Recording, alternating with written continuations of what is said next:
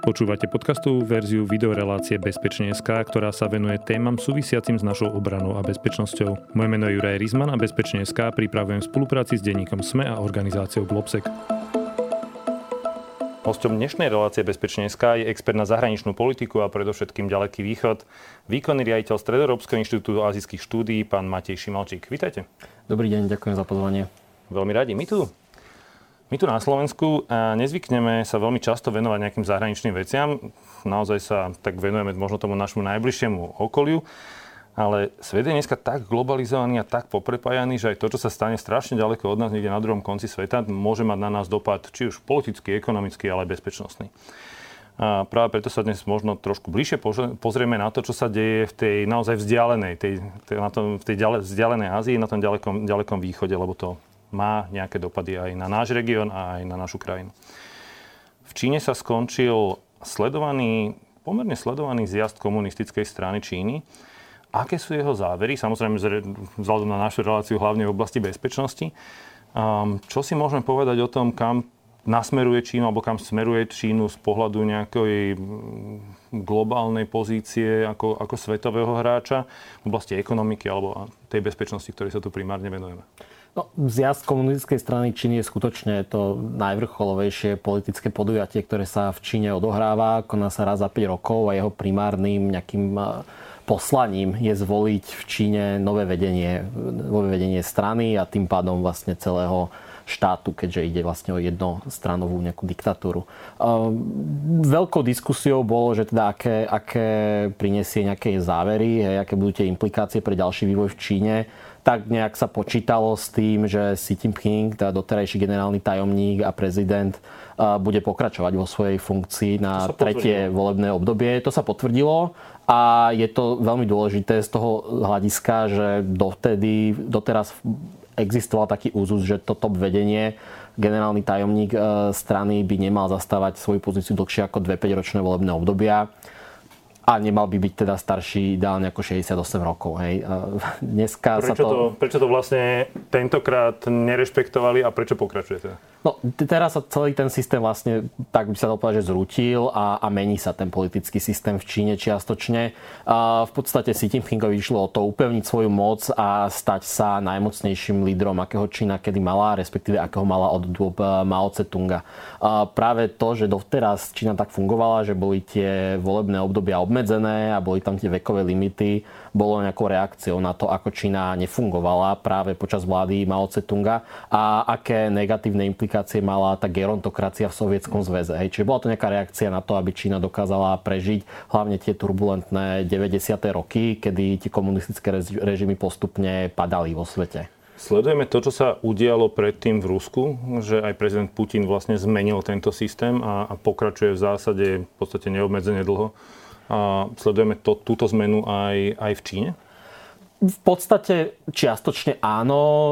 Je tam istá paralela v tom, že aj Xi Jinping, aj Putin zo svojho okolia odstraňujú akýkoľvek e, kritikov v rámci toho režimu. Ani nie, že nejakú vonkajšiu opozíciu, ale vnútornú nejakú kritiku v rámci, e, v prípade Xi Jinpinga v rámci komunistickej strany. E, v minulosti bolo v podstate pravidlom, že v tomto obvedení strany, či už v politbíre alebo v stálom výbore politbíra, boli aj zástupcovia z nejakých konkurenčných rôznych eh, mocenských frakcií v rámci strany. Dneska tam žiadneho takého zástupcu už eh, nevidíme eh, a bolo to pomerne zaujímavé sledovať, že teda skončili vo svojich funkciách nejakí najvýraznejší predstavitelia tých konkurenčných frakcií a vrcholom teda bolo, že počas záverečného rokovania bol ostentatívne zo kde sa rokovalo Vyvedený asi na silu vyvedený bývalý generálny tajomník, bývalý prezident uh, Chutintal. Mhm v podstate mocenský akt, e, nejaká demonstrácia sily? Pravdepodobne, tie informácie sú samozrejme veľmi kuse, je to netransparentný režim, oficiálna správa hovorí, že mal nejaké zdravotné problémy, ale keď si pozrieme to video, tak to nevyzerá, že by odchádzal no, dobrovoľne. Mal som možnosť ho vidieť, vyzerá, že ho skôr vyviedli, ako že by mal problémy.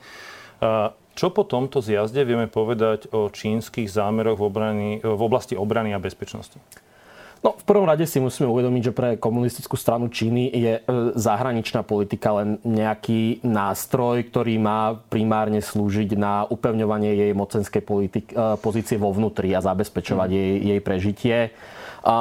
Z tých prejavov, ktoré sme počuli na zjazde, je zjavné, že, že teda Čína sa odkláňa od nejakej tej doterajšej politiky, kedy dávala aj dôraz na tie ekonomické vzťahy, na nejaké domáce politické a ekonomické reformy a o mnoho väčšiu dominanciu v Xi Jinpingovom prejave mali otázky súvisiace s nejakým tým eh, geopolitickým zapojením Číny a Spojených štátov, otázky vonkajšej a vnútornej bezpečnosti eh, a hlavne teda otázky súvisiace s Tajvanom. Mm. Ak sa, ak sa bavíme o tomto, čo si vieme povedať dneska možno o, tom, o tej doktríne čínskej, čo sa týka obrany a bezpečnosti? Lebo Čína sa dlho sústredovala iba na to svoje, no, ak ste povedali, vnútorné záležitosti, to, to, to, to svoje najbližšie okolie. Ale čoraz častejšie čítame v médiách, že, že začína hrať ako keby tú hru globálne. Že si uvedomuje svoju silu a, a, a mení tú do, doterajšiu doktrínu. Čo si vieme povedať o tom? No určite, to, tá pozícia sa mení. Súvisí to s tým, že Čína za posledné 10 ročia výrazne narastla. Hej. Či už ekonomicky, vojenský a teda celkovo ten je mocenský potenciál v globálnom meritku je dnes o mnoho väčší ako v minulosti a aj jej záujmy sú o mnoho globálnejšie ako v minulosti. Už to není koncentrované len na tú perifériu, ale čoraz viac vidíme, že čínske záujmy sú lokalizované v podstate okolo celého sveta sveta, hlavne teda v tých štátoch globálneho juhu, čiže Latinská Amerika, Afrika, juhovýchodná Ázia, čo, kde teda vidíme výrazný nárast e, čínskej aktivity. E, čo sa týka tých, tých vojenských spôsobilostí, tak samozrejme Čína dlhodobo svoju armádu modernizuje. Jednak tam ako prebieha modernizácia povedzme, nejakých nukleárnych síl, nárast tých nukleárnych spôsobilostí, e, keďže Čína je v podstate jednou z tých piatich oficiálnych nukleárnych veľmocí, ktoré teda disponujú nejakým, nejakým strategickým jadrovým deterentom. A, a zároveň pre Čínu veľmi dôležitá otázka modernizácie jej námorníctva. Historicky Čína bola pozemná, hej, nejaká veľmoc, nikdy až na nejakých pár ako výnimiek sa moc e, smerom na more neobracala, ale dnes sa to výrazne, výrazne mení, aj vzhľadom na to, že ten primárny nejaký geopolitický konflikt, ktorý Čína má, je so Spojenými štátmi, čiže v rámci toho indopacifického, indopacifického pacifického regiónu na to, aby Čína dokázala nejak presadzovať svoje záujmy v regióne, musí mať teda uh, pomerne silné, silné námorníctvo. Čo sa týka nejakého absolútneho počtu lodí, tak tých má dneska viacej ako Spojené štáty Otázna je samozrejme ich kvalita. Hej? Čiže keď, keď sa bavíme o tom, že, že Spojené štáty majú niekoľko desiatok lietadlových lodí, tak Čína má jednu, dve. Hej. A, samozrejme, mení sa to, stávajú sa nové lietadlové lode, stávajú sa iné, alebo teda, teda pripravujú sa iné tie námorné spôsobilosti. Hlavne teda tie, ktoré by Číne umožnili sa stať tzv. Eh, Blue Water Navy. Hej. Mm-hmm. Čiže, čiže takou, a takým námorníctvom, ktoré je schopné uh, operovať skutočne v tých uh, hlbokých vodách oceánskych, ďaleko od uh, pevniny a potom s tým súvisia aj ďalšie akože súvislosti. E, čínska, čínske námorníctvo má pomerne stiaženú situáciu tým, že je čínska pevnina zo všetkých strán obklopená rôznymi ostrovnými štátmi. Hej. A hovorí sa o tzv. troch alebo dvoch e, ostrovných reťaziach, ktoré limitujú túto čínske pôsobenie. Najdôležitejšia z nich je tá prvá ostrovná reťaz, kde máme teda Japonsko, Tajván, Filipíny, Indonéziu a tak ďalej. Hej. A celé to tak obklopuje tú Čínu a robí ten ten jej prístup do Tichého oceánu o mnoho ťažší, lebo nemá v podstate kontrolu nad tými námornými trasami. A toto je jeden z dôvodov, prečo je pre Čínu dôležitá tá otázka Tajvanu. Hej, napriek tomu, že... Teraz to vlastne veľmi ako keby rezonuje v médiách, ten spor um, o to ovládnutie Tajvanu, o nezávislosť Tajvanu, o hranicu medzi Čínou a Tajvanom pre našich poslucháčov, divákov, ktorí nesledujú veľmi to dianie, možno ani historické súvislosti, o čo v tom spore vlastne ide? Ten spor je samozrejme komplexný, aby sme ho pochopili, musíme sa pozrieť do minulosti. Hej. Po druhej svetovej vojne v Číne prebehla občianská vojna, kde na jednej strane teda stála republikánska vláda. To bol a to bol Čankajšek a jeho politická strana Kuomintang a na druhej strane stál Mao Tse-tung s jeho komunistami. Hej. Komunisti vyhrali? Komunisti vyhrali. Výsledok je taký, že Kuomintang na čele s Čankajšekom v podstate ušiel z tej pevniny na Tajvan. A tam tá, tá pôvodná Čínska republika nejako pokračovala, samozrejme vo výrazne obmedzenom teritoriu. komunisti nešli za nimi a komunisti ten Tajvan vlastne nikdy sa nepokúsili získať. Za no? nimi a komunisti a teda ten nový štát, ktorý vznikol na pevnine, Čínska ľudová republika nad ostrovom Tajvanu ani nikdy nemala žiadnu kontrolu. Napriek tomu si naň robí nejaký akože historický nárok, že to teda je nejaké teritorium, ktoré bolo odjak živa súčasťou Číny, hej, a teda nie tej komunistickej Číny, ale tej Čínskej republiky, predtým tej imperiálnej Číny, i keď o tom sa dá samozrejme veľmi rozsiahlo ako, polemizovať, ako aká bola tá skutočná, skutočná kontrola, ktorú Čína kedykoľvek nad uh, tajvanským ostrovom mala. Uh, s tým, že na tom ostrove tí Číňania neboli odjak živá, je tam uh, samozrejme nejaké, nejaké lokálne pôvodné obyvateľstvo, ktoré je skôr akože austráneského pôvodu, není sú to tí hanskí Číňania. A potom tam teda prišiel, prišiel ten Kai-shek a, a tá Čínska republika tam nejako tak pokračovala. Um, tie vzťahy sa nejako vyvíjali v tom, v tom čase, keď Chiang Kai-shek na Tajvan ušiel. Dokonca uh, bol to práve, bola to práve tá Čínska republika na Tajvane, ktorá zastávala kreslo v OSN. Čiže to, to kreslo stáleho člena Bezpečnostnej rady mala tá Čínska republika. Nie Čínska komunistická, komunistická Čínska ľudová republika. To sa ale zmenilo. To sa zmenilo. zmenilo Lebo dneska vlastne ten status toho Tajvanu je taký veľmi otázny. Že čo je to vlastne dneska za status? Áno, zmenilo sa to zhruba v tých 70 rokoch, kedy OSN prijalo, tá valné zhromaždenie prijalo rezolúciu 2758, ktoré v podstate vypodilo tých zástupcov Čankajšeka, ani nepovedali akože priamo názov toho, toho Tajvanu alebo tej Čínskej republiky, iba ich nazvali zástupcovia Čankajšeka a povedali, že to čínske kreslo patrí, uh, patrí teda Pekingu, hej, tomu, komunisti- tomu, tomu komunistickému režimu v Pekingu tá otázka, že aký status má mať Tajvan, nebola v tom čase vôbec vyriešená. Čína samozrejme má narratív o tom, že to nejako vyriešené bolo a že tá rezolúcia potvrdzuje ten pevninský nárok na ostrov Tajvanu, ale není to tak, hej. Je to, je to v podstate nejaká, nejaká propaganda, ktorú Čína sa snaží pretlačať.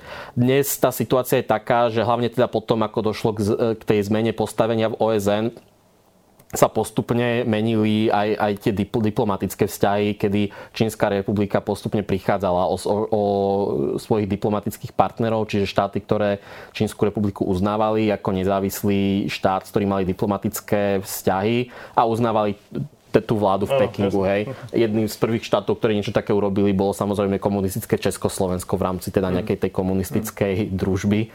Um, ale samozrejme to neznamená, že Tajvan by nemal nejakých svojich partnerov. Dnes ho teda oficiálne síce uznáva iba nejakých 15 štátov, ale napriek tomu má rozsiahle neoficiálne alebo kvázi oficiálne vzťahy s x ďalšími štátmi. Spojené štáty sú jeden z najvýznamnejších spojencov Tajvanu. Rozsiahle väzby existujú e, s Japonskom, s Austráliou, s rôznymi štátmi Európskej únie. E, a v poslednej dobe vidíme akože veľký náraz záujmu o Tajvan aj teda v strednej a východnej Európe, vrátane na Slovensku, čo je, ktorý je jeden z takých aktívnejších hráčov momentálne. Ten spor, ktorý sa teraz rozhodol, je o námornú hranicu, ktorá je medzi Čínou a Tajvanom a tam dochádza k nejakej vojenskej eskalácii, ktorá zatiaľ neprerastla do nejakej otvorenej vojny alebo do nejakého otvoreného konfliktu, ale dochádza tam k rôznym provokáciám a tak ďalej. Čo si vieme z krátkosti povedať o tomto? No, spúšťačom tej aktuálnej krízy bola návšteva Nancy Pelosi na Tajván v, v auguste, ktorá vyvolala nejakú čínsku reakciu. Čína zastáva tú pozíciu, že žiadni oficiálni predstavitelia by nemali na Tajván testovať a udržiavať vzťahy, čo je samozrejme absurdné, lebo Čína nám nemá čo diktovať, s kým udržiavame aké vzťahy. To je naše suverénne právo. A napriek tomu teda Čína na to nejako reagovala a reagovala tak, že, že, že v podstate výrazne vojensky eskalovala tú situáciu v tajvanskej úžine. Tých historických tých eskalácií bolo, bolo viacero, hej, dneska teda sa môžeme baviť o nejakej štvrtej tajvanskej kríze.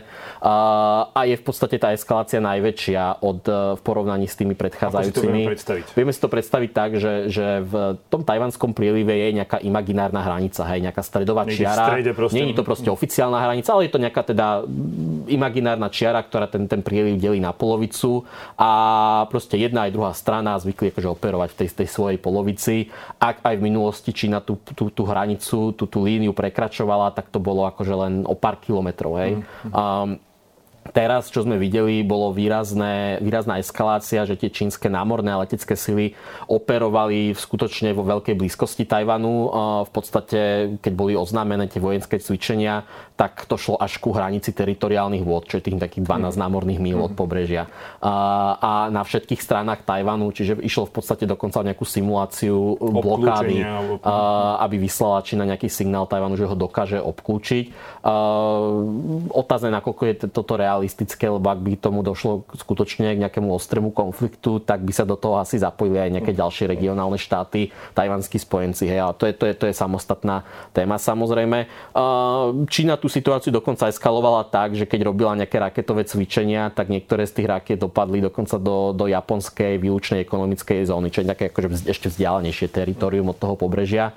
Ale, ale je to teritorium, ktoré podľa medzinárodného práva v podstate príslucha Japonsku, čo samozrejme vyvolalo veľkú e, nevôľu na tej, na tej japonskej strane taktiež. Táto eskalácia aké, to, aké odhadujete, že to bude pokračovať? Lebo hovoríte, že to je štvrtá, že to je štvrtá takáto eskalácia. Um, sú tam nejaké predpoklady?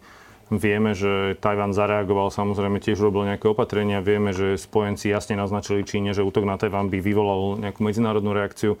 Čo sa tam dá očakávať? E, pôjde to dole znova, alebo tentokrát už naozaj mení sa tá retorika Číny a, a hovorí sa o tom, že, že bude konflikt, e, môžeme očakávať nejakú inváziu smerom na Tajvan? No, prvom rade platí teda to, že Čína, o čo sa pokusila, bolo redefinovať to status quo, hej, aby, aby neplatil ten úzus, že sa operuje len pred tou, eh, pred tou stredovou čiarou, ale že môže ju, môže ju prekračovať ako chce. Hej. To sa jej možno čiastočne podarilo, respektíve sa to snaží akože nejako stále, stále udržiavať. Čiže aj keď uh, mesiac potom, ako došlo k tej eskalácii, sa objavovali nejaké, sa stále objavovali správy, že teda čínske lietadlá prekračujú tú hranicu hej, a skutočne prelietávajú takmer, takmer do, toho, do, do tých uh, teritoriálnych, do toho nejakého vzdušného priestoru nad teritoriálnymi vodami alebo nad tým tajvanským teritoriom. Uh, čiže táto eskalácia tam nejakým spôsobom stále pokračuje. Samozrejme, také rozsiahle cvičenia, ako boli v tých prvých dňoch, nemôžu ako dlhodobo pokračovať, lebo to už by bola skutočne nejaká blokada, nejaká, nejaký akt nejakej agresie. Hej. Um, Napriek tomu teda Čína bude čoraz podľa mňa citlivejšia na, na čokoľvek, čo sa týka Tajvanu a súvisí to vo veľkej miere aj s tou domácou situáciou hej, a práve s tým zjazdom, ktorý sa odohral. Uh, Xi Jinping na zjazde vy, uh, spomínal Tajvan. Uh, tá jeho retorika v zásade nebola nejak výrazne nová, skôr ako, že sa po, že pokračovalo tá retorika, tá predchádzajúca, že síce teda uh, je m, ako primárny záujem nejaké mierové zjednotenie, ale, ale nevylučuje sa použitie sily v prípade, ak to, ak to nepôjde. Hej. Ale keď si to dáme, premietneme do tej situácie, že dochádza k zmene toho statusu quo tam potom v praxi, hej, v, tej, v tých, tých vodách, tak samozrejme je to niečo, čo vyvoláva otázniky hej, a, a mali by sme to pozorne, pozorne sledovať. Uh, dôležité je samozrejme, aby že, že v akej miere sú ochotní Tajvan podporovať jeho nejakí spojenci a ako to prispieva k nejakému odstrašujúcemu potenciálu. Samozrejme, akože objavujú sa periodicky špekulácie, že v akom časovom horizonte môžeme očakávať nejaký útok na Tajván zo strany Číny. A to sú ale podľa mňa akože, že špekulácie, akože, že dávať tomu nejaký konkrétny termín asi by bolo úplne, nebolo úplne, úplne produktívne, skôr by to bolo kontraproduktívne. A napriek tomu je to niečo, na čo si musíme dávať pozor, lebo ten konflikt medzi Čínou a Tajvanom a ešte ak by sa do neho teda zapojili Spojené štáty a ďalšie nejaké regionálne mocnosti, tak by mal uh, skutočne dramatický Globálny dopad na, na, na celý svet.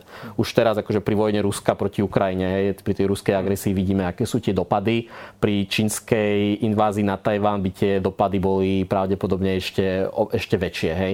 Už len kvôli tomu, že teda v akej miere je čínska ekonomika prepojená so svetom, čo je o mnoho väčšie, väčšia tá nejaká vzájomná závislosť v porovnaní s Ruskom. A akú rolu zohráva samotný Tajvan v tej ekonomike ako jeden z najdôležitejších producentov čipov a to keď boli už len počas pandémie nejakým spôsobom narušené tie dodávateľské e, reťazce sme videli, aký to malo dopad na ekonomiku. Dopad už len na, na, na Slovensko to malo dopad, kedy viaceré automobilky museli preušovať výrobu, čiže pre teraz to predstavme, ako by to vyzeralo, keby ten, e, ten zásobovací reťazec bol, bol zničený alebo totálne ochromený. Uh, veľa sa hovorí o Tajvane, menej sa hovorí o tom, že Čína oveľa asertívnejšie alebo agresívnejšie postupuje napríklad aj v Juhočínskom mori. Má nejaké územné spory s ďalšími krajinami, teda nie je to len otázka Tajvanu, ale aj krajín, ktoré nikdy treba k Číne nepatrili, nikdy neboli súčasťou toho historického čínskeho územia.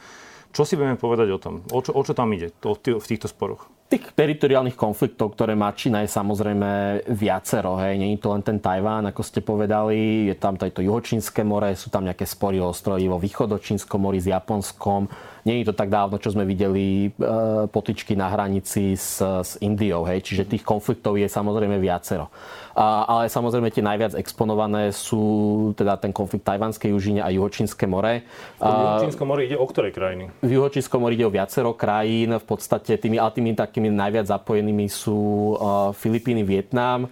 Uh, nejaké nároky tam má samozrejme Brunei, Indonézia, Malajzia. Hej ale, ale primárne teda tými najväčšími nejakými štátmi, ktoré majú najväčšie nároky podľa medzinárodného práva, podľa teda dohovoru OSN o námornom práve, sú práve Filipíny a Vietnam, ktoré svoje nároky na tie e, vody Juhočínskeho mora odvodzujú práve od medzinárodného práva. Od medzinárodnej zmluvy, ktorej zmluvnou stranou je aj samotná Čína, ale v tomto prípade ju nerešpektuje a tvrdí, že má nejaké historické, historické nároky. Um, pár rokov dozadu Filipíny, ešte teda za prezidenta Akina, čo sú teda dvaja prezidenti dozadu, žalovala Čínu na stálom arbitrážnom súde v Hágu, ktorý rozhodol, že tie čínske nároky nemajú oporu v medzinárodnom práve.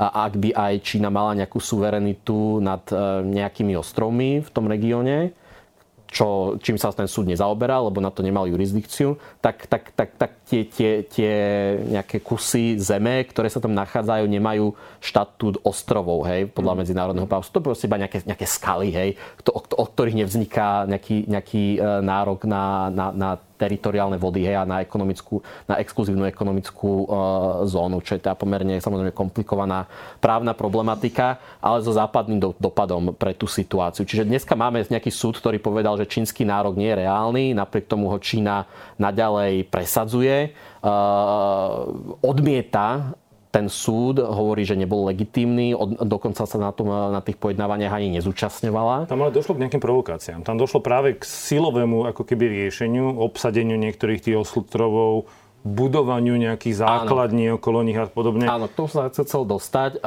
Tých provokácií tam je samozrejme viacero. Najvýraznejšou a najdôležitejšou je otázka uh, nakladania s tými, s tými skalami, hej, s tými ostrovčekami. Čína tam uh, vykonáva dlhodobo aktivity smerujúce k umelému budovaniu ostrovov. Čiže keď na tých nejakých malých kuskoch zeme postupne na ne prisypáva piesok, aby vznikali nejaké väčšie ostrovy.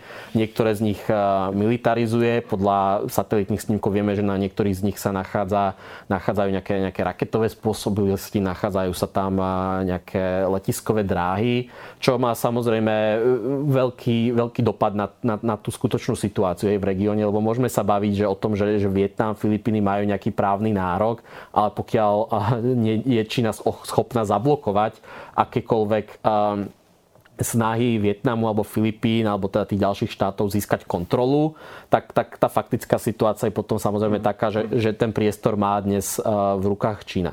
Na pôde ASEANu prebiehajú, čo teda Združenie juhovýchodazijských krajín, prebiehajú nejaké snahy o to, aby sa prijal v spolupráci s Čínou nejaký kódex správania, ktorý by reguloval tú situáciu v Juhočínskom mori tak, aby bez ohľadu na to, aký je aké riešenie toho teritoriálneho konfliktu mohli všetky strany nejak akože využívať ten priestor a, a nedochádzalo tam k, k nejakému konfliktu a nejakej zbytočnej eskalácii. Či už z dôvodu nejakého zámeru o eskaláciu alebo nejakej nehody, čo sa tam môže stať samozrejme, keď je tam to napätie zvýšené a môže to spustiť nejakú eskalačnú prevencia, špirálu. Prevencia nejakého vzniku konfliktu. Rozumiem. A poďme teraz, máme zhruba polovicu relácie za sebou, poďme teraz k tomu, čo sa deje tu u nás a aký to má, aký to má dopad. Ako vníma Čína ten rusko-ukrajinský konflikt? Ešte predtým, ako Rusko zautočilo na Ukrajinu, prebehlo na popri olympijských hrách stretnutie Xi Jinpinga s Vladimírom Putinom, ktoré teda malo také stanovisko, že Čína proste bude Rusko podporovať v čomkoľvek. Hej. Mm. Prebiehajú špekulácie o tom, či už tedy Putin oznámil Xi Jinpingovi, že plánuje nejakú inváziu a ako mu to teda predal, keď tak, že, že, čiže, že, že dokáže Ukrajinu obsadiť behom pár dní napríklad. Každopádne, čo vieme dneska ale s určitosťou povedať, je, že ako sa Čína správala následne hej, po tej invázii. Vo všetkých hlasovaniach na pôde sa OSN sa zdržiavala čo ale teda v praxi znamená, že, že nevyslovila nejakú kritiku hej, voči, voči Rusku. V podstate rovnako sa správala Čína aj pri anexii Krymu, hej, kedy, kedy tiež sa vtedy tých hlasovaní zdržala. Um, súvisí to s tým, že nejaká tá, tá norma ochrany teritoriálnej uh, integrity a suverenity je nejakým akože základným uh, prvkom na ktorom je vystávaná dlhodobo čínska zahraničná politika, takže nemôže akože otvorene úplne podporiť to Rusko, ale dáva mu takúto nejakú podporu, hej, čiže nejakú tichú podporu. Tá tú podporu môžeme vidieť aj v tom, že Čína pomáha Rusku šíriť dezinformácie a propagandu ohľadom, ohľadom vojny.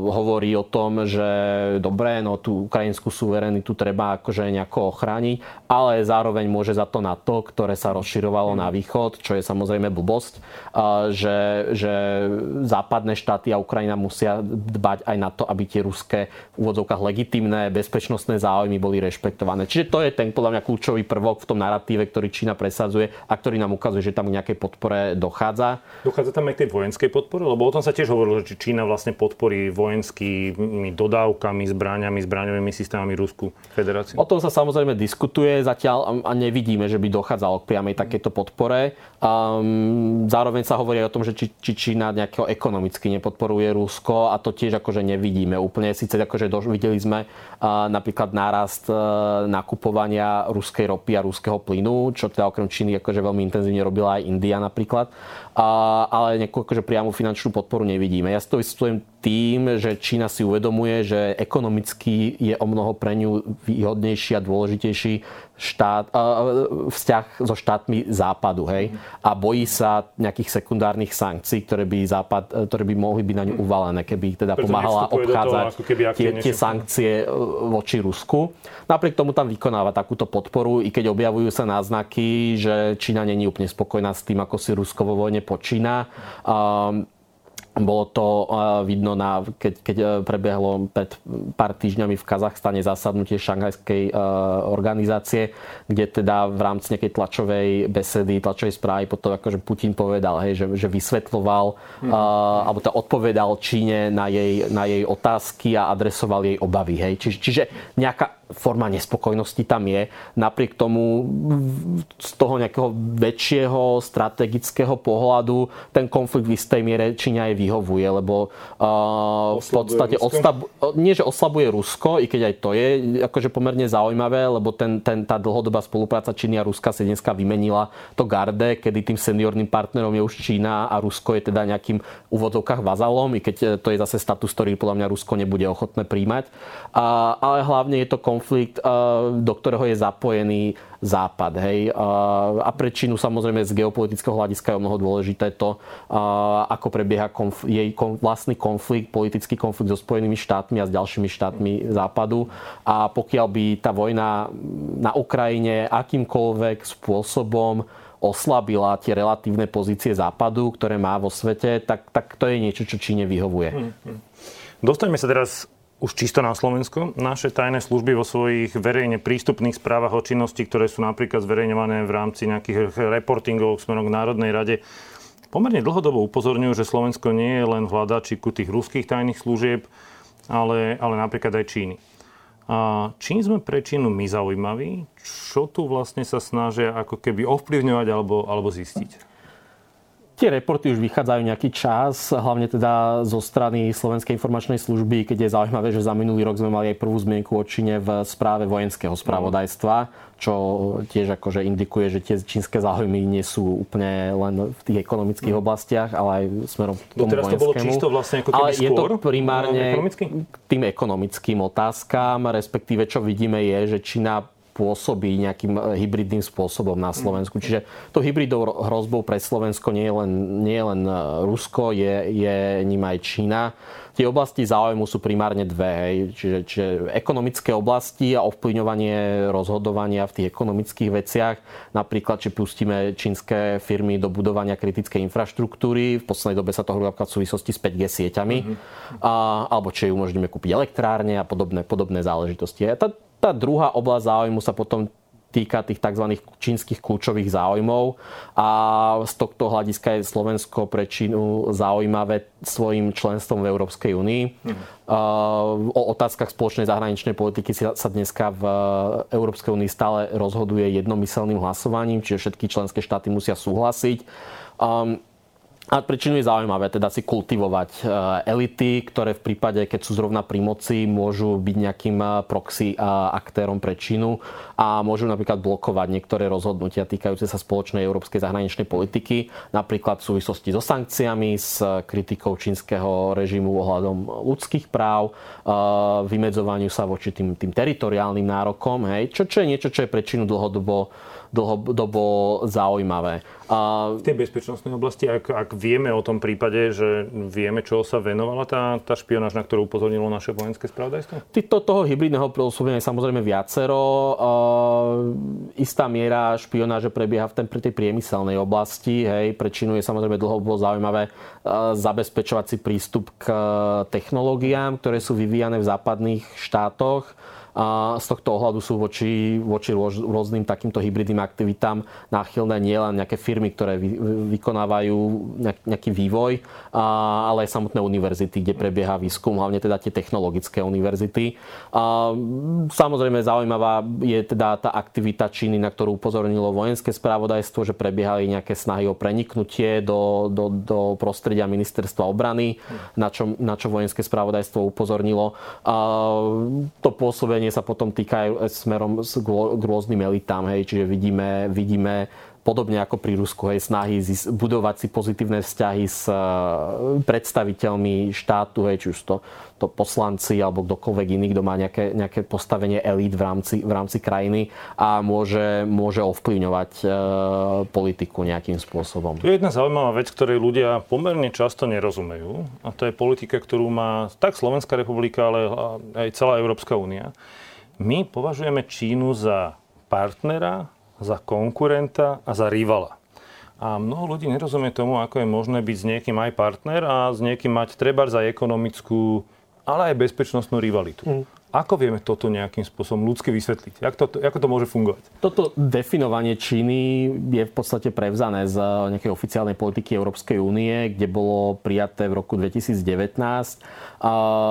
tá podstata spočíva v tom, že ten vzťah Európy s Čínou je tak komplexný a týka sa toľkých otázok, že nedokážeme povedať, že Čína je iba jeden z týchto. Hej. Nie je to len nepriateľ, to len nepriateľ ale, ale, je všetky, ale, ale, ale sú, naplňa všetky tri aspekty zároveň. Hej. Čiže keď hovoríme o tom partnerstve, tak ide najmä o to, že Čína je dnes tak významný aktér, že niektoré otázky globálneho významu, ako zmena klímy napríklad, prevencia pandémii, nedokážeme riešiť inak ako v partnerstve s Čínou, v nejakej spolupráci. Čiže že by tam mali prebiehať nejaké rokovania o riešení týchto globálnych problémov. Samozrejme na tie rokovania treba, treba vždycky dvoch a je otázne, že nakoľko je Čína pripravená sa podielať na tom dialogu.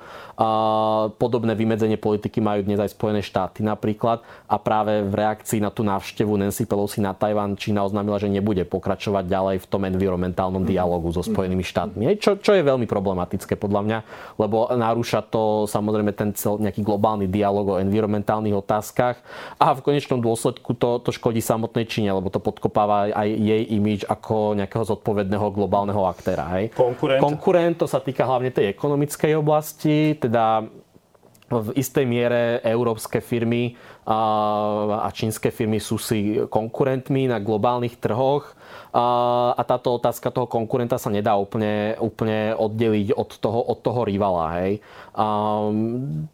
To strategické rivalstvo alebo systemické rivalstvo, ako je to označené, súvisí s tým, že Čína má to diametrálne odlišný politický systém, politické hodnoty, ktoré sa snaží čoraz častejšie a čoraz intenzívnejšie presadzovať vo svete s cieľom nejak redefinovať medzinárodné usporiadanie, dosiahnuť e, napríklad to, že bude akceptovaná te- teória nejakého ľudskoprávneho relativizmu, e, že, že teda nebude ten medzinárodný systém fungovať na nejakom e, tom, tom liberálnom svetovom poriadku založenom na dodržiavaní pravidiel, ale bude skôr postavený na tých mocenských vzťahoch, že to bude nejaký systém, systém multipolarity. No a toto potom súvisí aj s tou ekonomikou, hej, lebo častokrát akože sa objavujú tie otázky, veď, že na čo riešime ľudské práva v Číne, náš sa to netýka.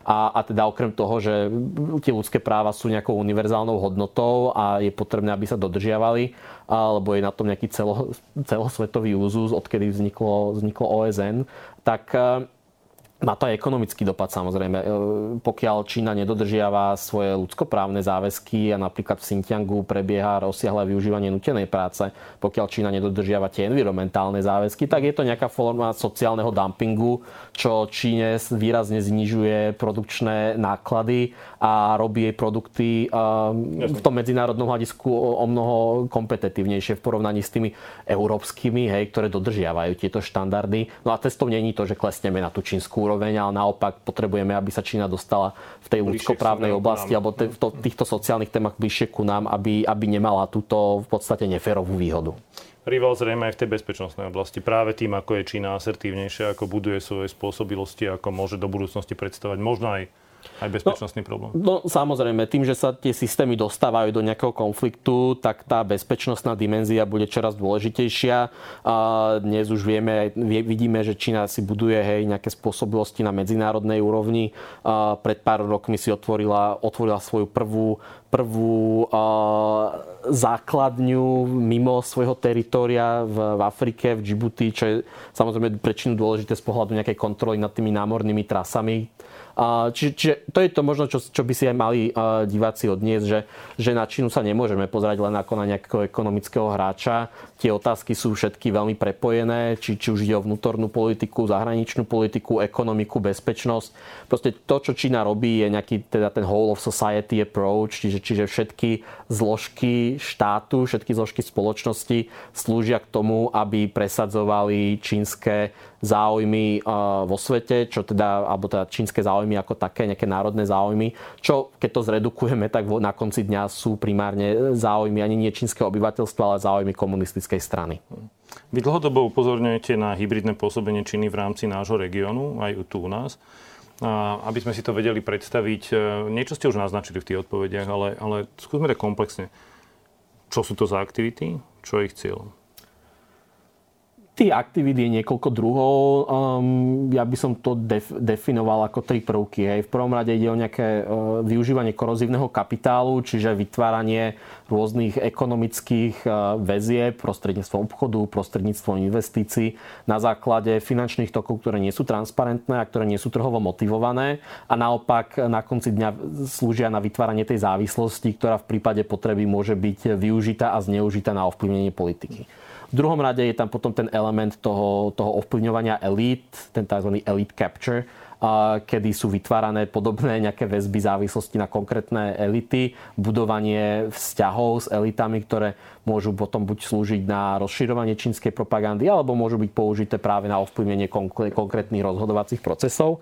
No a do tretice je tam potom to pôsobenie prostredníctvom propagandy a dezinformácií. Ten prístup tejto oblasti sa samozrejme vyvíja Historicky išlo skôr o propagandu, ale postupne od roku 2019 vidíme náraz aj, aj, aj šírenia dezinformácií.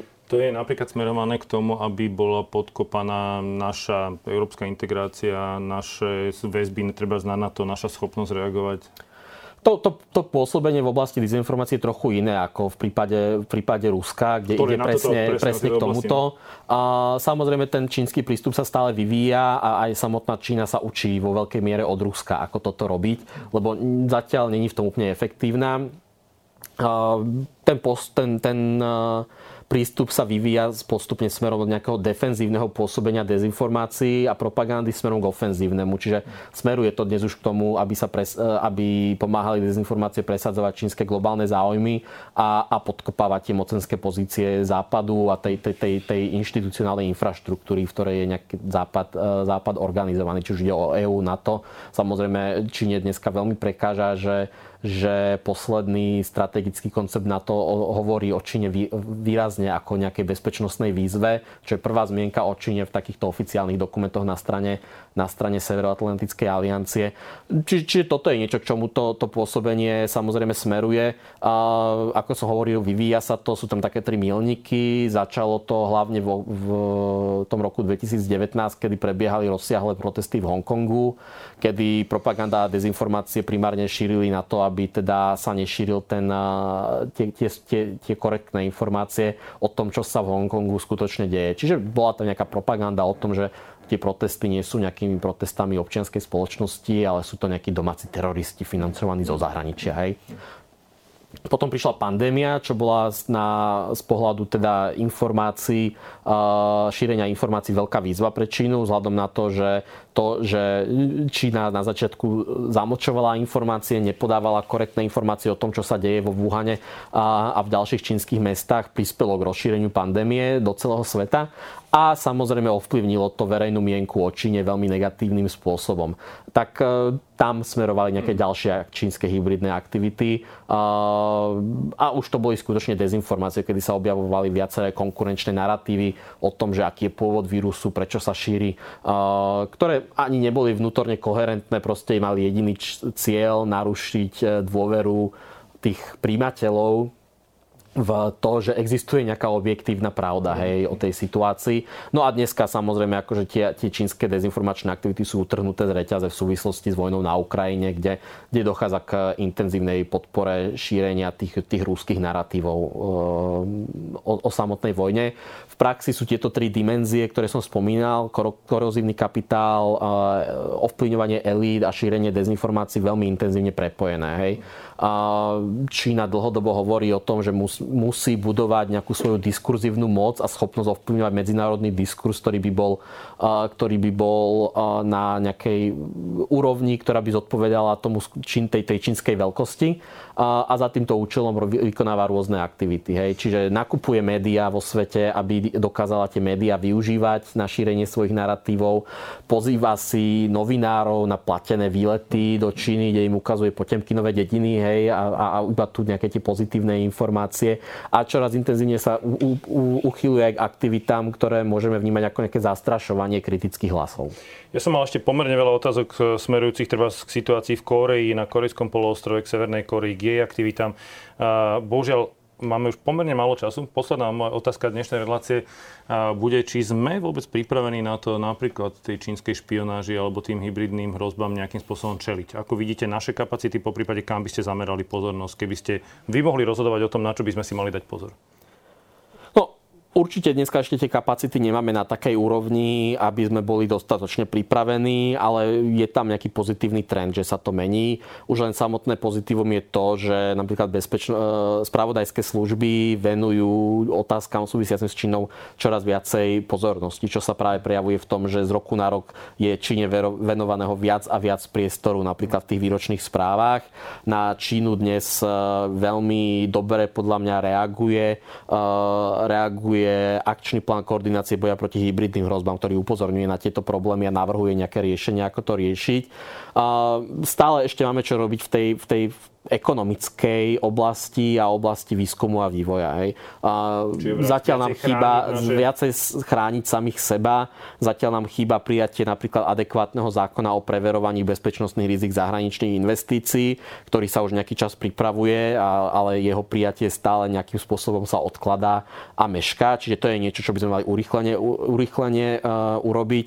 Uh, je to niečo, čo robí celá, celá únia. Už v roku 2019 bolo prijaté nejaké rámcové nariadenie EÚ, ktoré túto oblasť nejako re- e, reguluje a koordinuje ju tak, aby tie režimy boli čo najviac podobné v rámci Európskej únie. A bohužiaľ zatiaľ na Slovensku sme prijali len veľmi limitované opatrenia v tejto súvislosti. Veľká otázka samozrejme regulovanie alebo teda, teda nejaká prevencia nejakých technologických transferov, ktoré sú následne použiteľné či už pre, pre ekonomický rozvoj samotnej Číny a teda zvyšovanie jej, jej globálnej moci, alebo sú priamo použiteľné pre uh, potreby čínskej armády. Hej. A tam je to veľmi ako zaražajúce, že keď sme robili nejaký prieskum toho, ako s Čínou spolupracujú slovenské univerzity, tak sme zistili, že štvrtina z nich spolupracuje s takými čínskymi univerzitami, ktoré majú priame väzby na čínsku armádu a vo veľmi citlivých oblastiach ako uh, výskum pokročilých materiálov, výskum uh, sledovacej technológie, výskum uh, umelej inteligencie napríklad, čo je samozrejme veľmi, veľmi problematická oblasť, aby sme v takejto nejakej oblasti podporovali ten čínsky režim a čoraz častejšie na to upozorňujú, či už aj tie správy našich bezpečnostných služieb, hovorí sa o tom čoraz častejšie aj na pôde Európskej únie. Pred pár dňami to bol jeden zo záverov Európskej rady, kde sa hovorilo o tom, že Európa bola po minulé roky veľmi naivná a musí zmeniť svoj prístup k Číne. Téme sa budeme určite ešte venovať aj s dôrazom na Čínu, aj s dôrazom na tie ďalšie krajiny. Ďakujem veľmi pekne. Mojím dnešným hostom bol výkonný riaditeľ Stredoeurópskeho inštitútu azijských štúdií, pán Matej Šimolčík. Ďakujem za pozvanie. Veľká vďaka. Počúvali ste podcastovú verziu videorelácie Bezpečne.sk o obrane bezpečnosti. Moje meno je Juraj Rizman a Bezpečne.sk pripravujem v spolupráci s denníkom SME a organizáciou Globsec. Bezpečne.sk môžete nájsť ako podcast vo všetkých podcastových aplikáciách, ako aj video na YouTube denníka SME alebo na sme.sk. Porozumieť politike, to je niekedy veda a porozumieť vede, to už chce aj trošku predstavivosti, lenže svet okolo nás je zložitý a občas treba túto zložitosť rozpliesť. Ja som Tomáš Prokopčák a spolu s kolegyňami a kolegami pre vás každý pracovný deň pripravujeme podcast Dobré ráno, v ktorom hľadáme príbehy, čo sú pre nás, vás aj krajinu dôležité. Snažíme sa byť vašim podcastovým priateľom, ktorý chce lepšie porozumieť svetu okolo nás, doma, vo svete, vo vede, v kultúre, ale treba aj v športe športe. Dobré ráno preto nájdete každé ráno na webe Deníka Sme, na Spotify alebo v každej podcastovej aplikácii.